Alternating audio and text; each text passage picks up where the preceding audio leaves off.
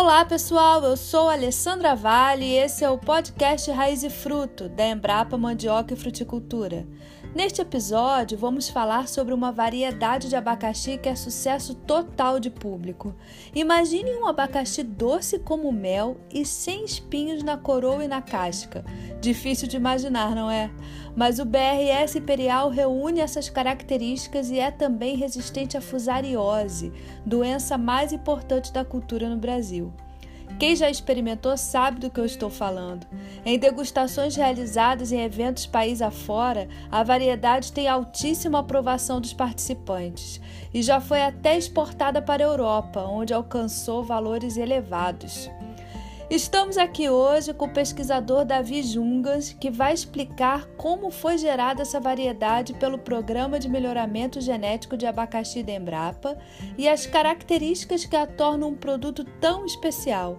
Ele também vai falar sobre o trabalho de difusão do BRS Imperial realizado pela Embrapa Mandioca Fruticultura no estado da Bahia, para que esta cultivar alcançasse algumas regiões deste estado. Atualmente, os frutos da cultivar imperial são comercializados na capital paulista e há uma demanda potencial de consumidores de diversas partes do país. Outro ponto abordado por nosso entrevistado é o interesse que o mercado internacional tem nesse abacaxi. Fique conosco nessa entrevista.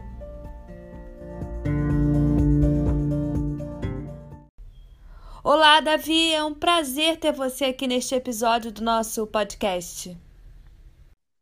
Obrigado, Alessandra, pela oportunidade de falarmos dessa que é uma das tecnologias do abacaxi, né, desenvolvida pela Embrapa Mandioca Fruticultura. Vamos lá. Explique como foi o processo de geração desta variedade, né, do BRS Imperial. É, Alessandra, o programa de melhoramento genético do abacaxi da Embrapa, ele começou lá pelos idos de 1978, inicialmente com a formação do Banco de Germoplasma e Abacaxi. O que, que, é isso? É uma grande coleção de variedades de abacaxi e de outras espécies né, do gênero Ananas, que pertence ao abacaxi. Esse banco de germoplasma ele foi formado inicialmente a partir da doação de outras coleções, como a do Apesagro, no Rio de Janeiro, e do Instituto Agronômico Campinas, de São Paulo. Depois foi acrescentado por outros acessos, né, novas variedades, por viagens que pesquisadores fizeram né, para coletar variedades em várias partes do Brasil. É, depois de 1984, ou a partir de 84, começou as, os cruzamentos, as hibridizações entre variedades de abacaxi para obter materiais que fossem produtivos, como as variedades comerciais, né, principalmente pérola e smooth cayenne, é, mas que tivesse qualidade de fruto, né, com características de resistência à fusariose. O híbrido que deu origem à atual variedade ou cultivar imperial, ele foi obtido do cruzamento é, entre a variedade perolera, não confundir com pérola, né? O perolera é uma variedade que é plantada nos Andes colombianos. Aí essa variedade perolera foi cruzada com a variedade Smooth Cayenne, isso foi em 1986, tá? Centenas de e até milhares de híbridos são gerados anualmente dessa forma, tá? a partir do cruzamento entre diferentes parentais. Depois que as sementes são obtidas, há um longo processo né, que envolve germinação, manuseio de plântulas, em caso de vegetação, telado, viveiro, né, seguido da avaliação da resistência à fusariose. E a gente faz isso mediante a inoculação das mudinhas com o agente causador da doença. Aquelas mudas que sobreviverem à inoculação com, com agente causal, elas são consideradas resistentes, são plantadas no campo, né, para uma segunda etapa de seleção. Essa segunda etapa está relacionada com, com, as características de planta, por exemplo, a planta tem que ter vigor, tem que ter uma boa produção de mudas, né? e tem que ter uma qualidade de fruto, né? o peso, é, o comprimento da coroa, o teor de açúcares, a acidez do fruto. Os genótipos, né, que são selecionados nessa fase de campo, eles são reavaliados por pelo menos mais três ciclos de produção, né, utilizando né, todas as mudas do ciclo anterior. É, ao longo desses ciclos, três ciclos de produção, né, se as boas características que foram avaliadas lá no início do programa se permanecerem, né, continuarem com boas características de planta e de fruto, aí esses híbridos, chamados agora de clones, eles passam a fazer parte de um grupo seleto, um grupo de elite. E esse, esses, esses novos clones são avaliados nas principais regiões produtoras de abacaxi. Essa etapa geralmente é feita em parceria com outras instituições de pesquisa ou mesmo de ensino e também em área de produtores de abacaxi. Todo esse processo aconteceu com o híbrido ou clone, que deu origem ao que hoje nós chamamos de abacaxi imperial. O lançamento dessa cultivar ocorreu em 2003 e foi a primeira cultivar moderna de abacaxi com resistência genética à fusariose. E quais são as principais características dessa variedade? Bom, o imperial a gente pode dividir em características de planta e de fruta. Né? A característica de planta interessa ao produtor e em relação ao fruto interessa mais ao consumidor. Em relação à planta, ela tem folhas lisas, completamente lisas, verde escuras, né? completamente sem espinhos nos bordos. Essas folhas são mais curtas do que a variedade pérola, que é a mais cultivada no Brasil. O fato das folhas não terem espinho facilita muito o manejo pelo produtor, né, durante as capinas, as adubações e demais tratos culturais. O crescimento dessa variedade da planta do imperial é mais lento. Geralmente o ciclo vegetativo do abacaxi são 12 meses, do plantio até o tratamento da indução floral. O tratamento de indução floral é o tratamento que se faz né, para formar o fruto. No caso do abacaxi imperial, esse período é um pouco mais longo. O crescimento vegetativo dela de, demanda aí 14 a 15 meses para que a planta alcance um certo porte, né, um porte médio, que possa sustentar a formação de um fruto com peso comercialmente aceito.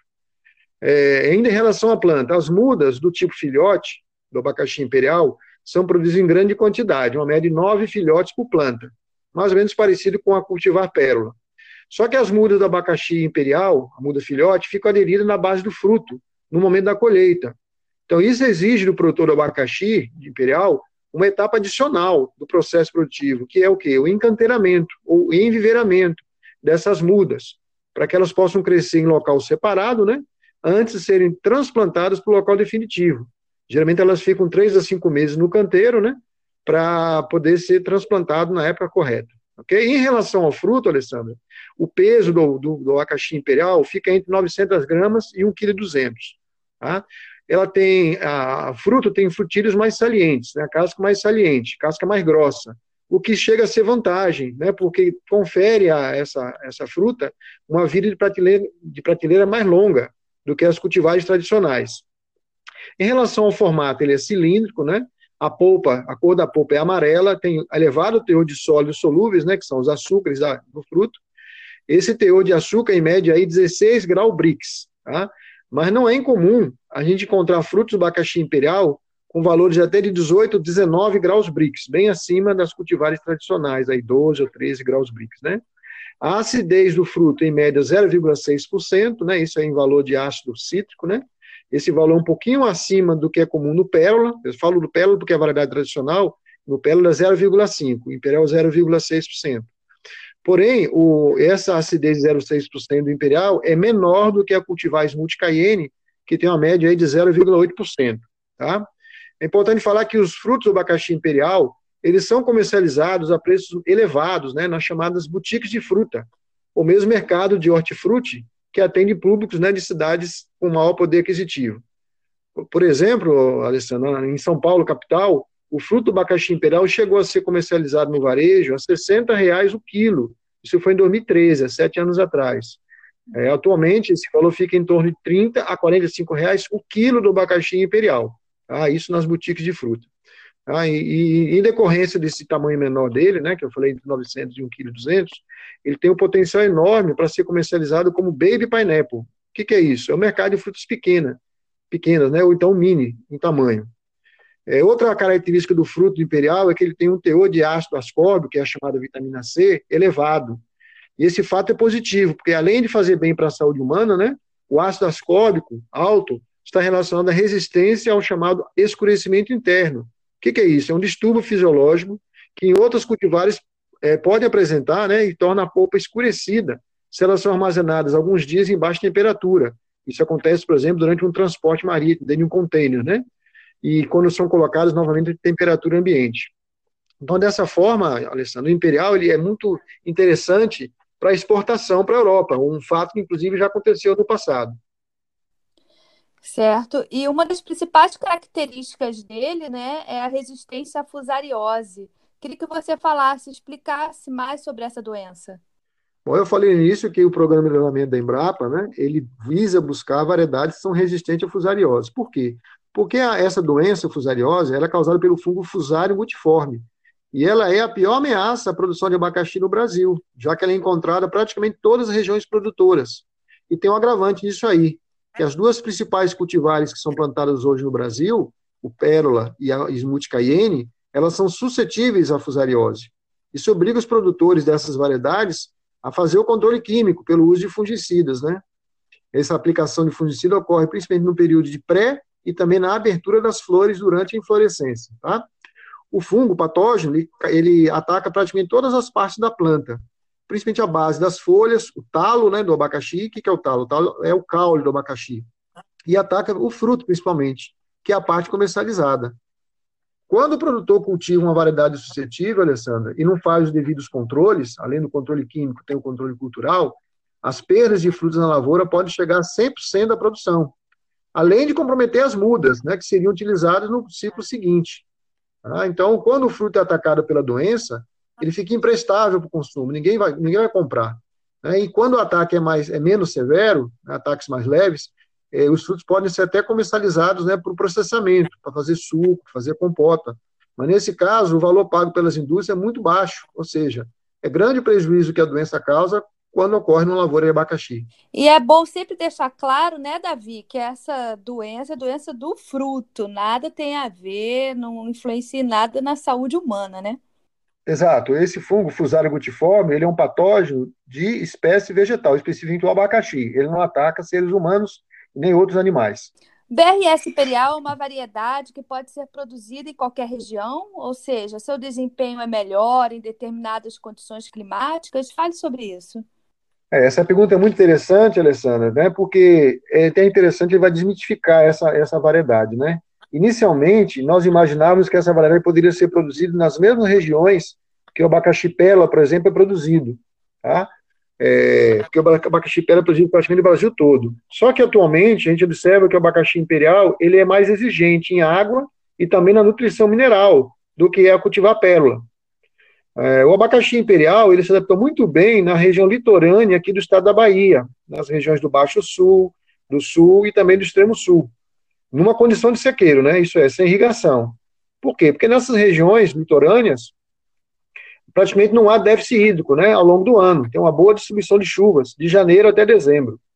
Fora dessa condição, onde há uma boa distribuição de chuvas, o, a variedade BRS imperial ela exige o uso de irrigação nos períodos de seca, né, onde tem falta de chuva, por período maior do que 45, 45 dias, né? Porque se ficar muito tempo sem chuva, é, prejudica o desenvolvimento da planta, principalmente durante a fase vegetativa. É, isso na questão da água. Na questão nutricional, como eu falei acima, a, a BRS imperial demanda maior aporte de nutrientes, como nitrogênio e potássio, do que a cultivar pérola. Já foi desenvolvido um sistema de produção para abacaxi imperial voltado para a região meso-sul da Bahia, meso-região sul da Bahia, são aquelas três regiões que eu falei há pouco. Né, após a realização de muita pesquisa com doses de nitrogênio, doses de potássio, se constatou que a recomendação de adubação de nitrogênio, por exemplo, é de 400 quilos de nitrogênio por hectare. É bem mais do que o recomendado, por exemplo, para o pérola, na mesma região, que é de 320 quilos de nitrogênio por hectare. Mas a cultivar imperial tem maior tolerância à floração natural do que o pérola. Tá? Então, é interessante para os produtores né, verificar o seu comportamento nas regiões que têm inverno mais frio, ou regiões produtoras de maior altitude, como acontece no estado de São Paulo, no Paraná, ou mesmo nas regiões elevadas de Minas Gerais. E como tem sido o esforço da Embrapa Mandioca e Fruticultura para tornar a variedade mais conhecida dos produtores e chegar ao consumidor final? Olha, ela foi lançada em 2003 e o primeiro programa de difusão feito pela Embrapa foi entre 2015 e 2017, onde houve a difusão da cultivar BRS Imperial no estado da Bahia, né, principalmente no, no Recôncavo e no sul da Bahia.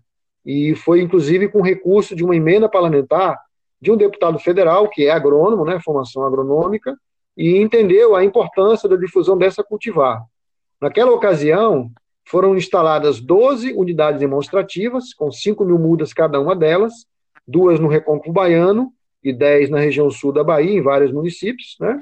E os produtores que foram beneficiados né, com as mudas ficaram com o compromisso de ceder as novas mudas que foram produzidas dois anos depois, depois da colheita do fruto, para aqueles interessados. Né? Atualmente, a Embrapa Mandioca Fruticultura, né, que tem um setor de transferência de tecnologia, a gente chama de STT, tem também um setor de comunicação, que é o NCO, eles estão atuando né, em apoio à difusão de variedades e, e também outras tecnologias da Embrapa, como é o caso do abacaxi imperial.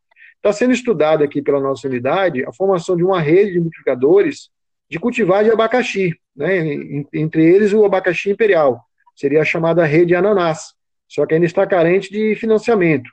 Então, aqueles estados ou municípios, né, por meio das suas secretarias de agricultura, que desejar desenvolver alguma rede estadual ou mesmo municipal, deve procurar aqui o nosso STT, o Setor de Transferência de Tecnologia, da Embrapa Mandioca de Cultura, para maiores esclarecimentos. Né? Eu lembro também que a difusão de novas cultivares, não só de abacaxi, de banana, mandioca, é dependente, muito dependente de recursos municipais, estaduais ou federais. Por quê? Porque a Embrapa, de fato, é a empresa que desenvolve tecnologia, mas a disponibilização dessa tecnologia, como é o caso das cultivares, geralmente se faz mediante parcerias, né? Então, essa é a nossa mensagem. E hoje, como o produtor pode conseguir mudas? Ah, essa é pergunta muito interessante. A gente, a gente recebe muita demanda de mudas, sabe? A abacaxi, o abacaxi imperial, ele foi protegido, é uma variedade que foi protegida pela Embrapa, junto ao Serviço Nacional de Proteção de Cultivares, o é, SNPC, né, do Ministério da Agricultura. Só que essa proteção da cultivar foi até o primeiro semestre de 2019, ano passado. Desde aquela época, desde o ano passado, o produtor que já tem muda de abacaxi imperial e que desejar vender mudas para outros interessados, outros produtores, eles não precisam mais pagar royalties para a Embrapa. Mas esses produtores que já têm as mudas precisam ter registros de viveristas junto aos órgãos de defesa sanitária do Estado, ou então do Ministério da Agricultura, o MAPA, né? Nesse caso, é o registro chamado de RENASEM, Registro Nacional de Sementes e Mudas. Mas na prática, os interessados, o que, que eles podem fazer? Ou eles podem adquirir mudas chamadas micropropagadas nas biofábricas, né, que são é, mudas de laboratório, existem muitas biofábricas que produzem o abacaxi imperial, ou então ele pode adquirir mudas convencionais, do tipo filhote, filhote rebentão ou rebentão, com os produtores que já produzem imperial nas principais regiões produtoras, né, o Baixo Sul da Bahia, o Sul da Bahia e o Extremo Sul da Bahia. Aqueles interessados na obtenção de mudas de, de imperial, que estão longe, né, ou não conhecem biofábricas, ou não conhecem produtores nas regiões atuais, podem procurar a casa do cliente, da Embrapa Mandioca Fruticultura, no, no telefone 75 3312 8048, ou então pelo SAC, né, o Serviço de Atendimento ao Cliente da Embrapa, no endereço eletrônico www.embrapa.br barra falem if conosco, fale if conosco. E aí a pessoa vai se cadastrar lá e receber informações de onde obter essas mudas. Certo, muito bom, Davi. Nosso bate-papo foi excelente. Espero contar com você aqui muitas vezes em nosso podcast. Alessandra, foi um prazer enorme falar com vocês e esse público que nos ouve aqui, para nós continuarmos falando mais e mais sobre tecnologia da Embrapa. Inclusive, uma surpresa, nos próximos anos, nós vamos ter novas variedades, novas cultivares de abacaxi. É questão de tempo. Mas eu estou aqui à disposição para atender a vocês. Por hoje é isso, pessoal. Agradecemos a atenção dos nossos ouvintes.